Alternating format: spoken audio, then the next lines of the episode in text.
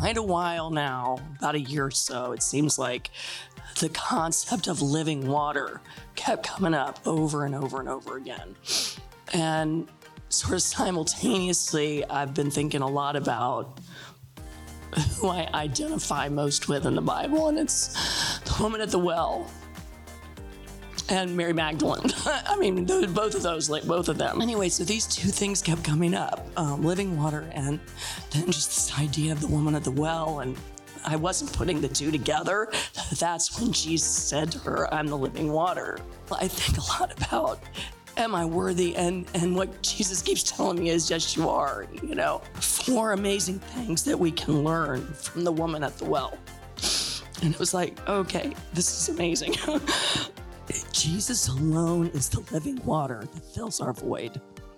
And and that was what I did. I, I, didn't know anything about God, and I searched the world, and I searched in relationships, and I got married and divorced over and over and over and over, and all kinds of everything was it was always toxic. They were none of them were good or healthy, and you know the fact that he presented that to her, that he said to her that he was the living water and that she didn't have to thirst anymore, that he would give her water that would, would just satisfy her. And that's the thing, Jesus is the only thing that's ever satisfied me. And and it just blows me away. I'm always constantly amazed by that. And Jesus is not fazed by our sin.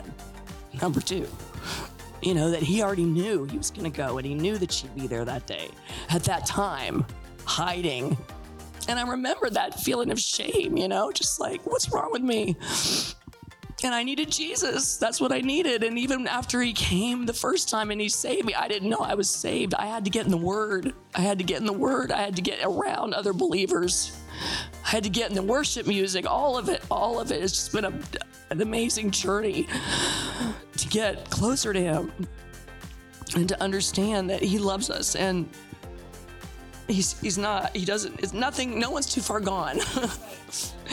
You know it's like i've been working on this book for a while about my testimony and it's it's called even a wretch like me. That's going to be the name of the book.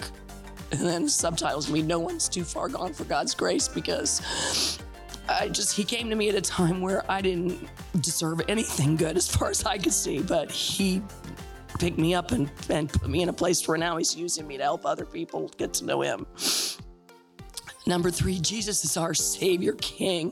It is only Jesus that we will be saved from our sins and made new in Christ. And that's the only identity. I was looking for identity in all these different places and communities and all these jobs. I mean, you name everything. And the identity that I feel in Christ, that I know that I belong to Him, that's so powerful. It changes everything. It changes everything.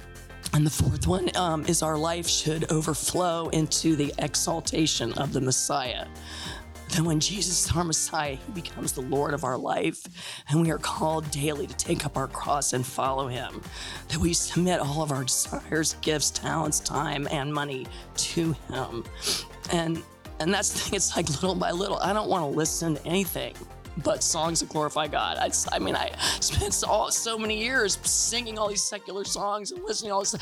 I don't want to listen to it. I don't want to watch stuff. I don't have a TV. I haven't had one for almost three years.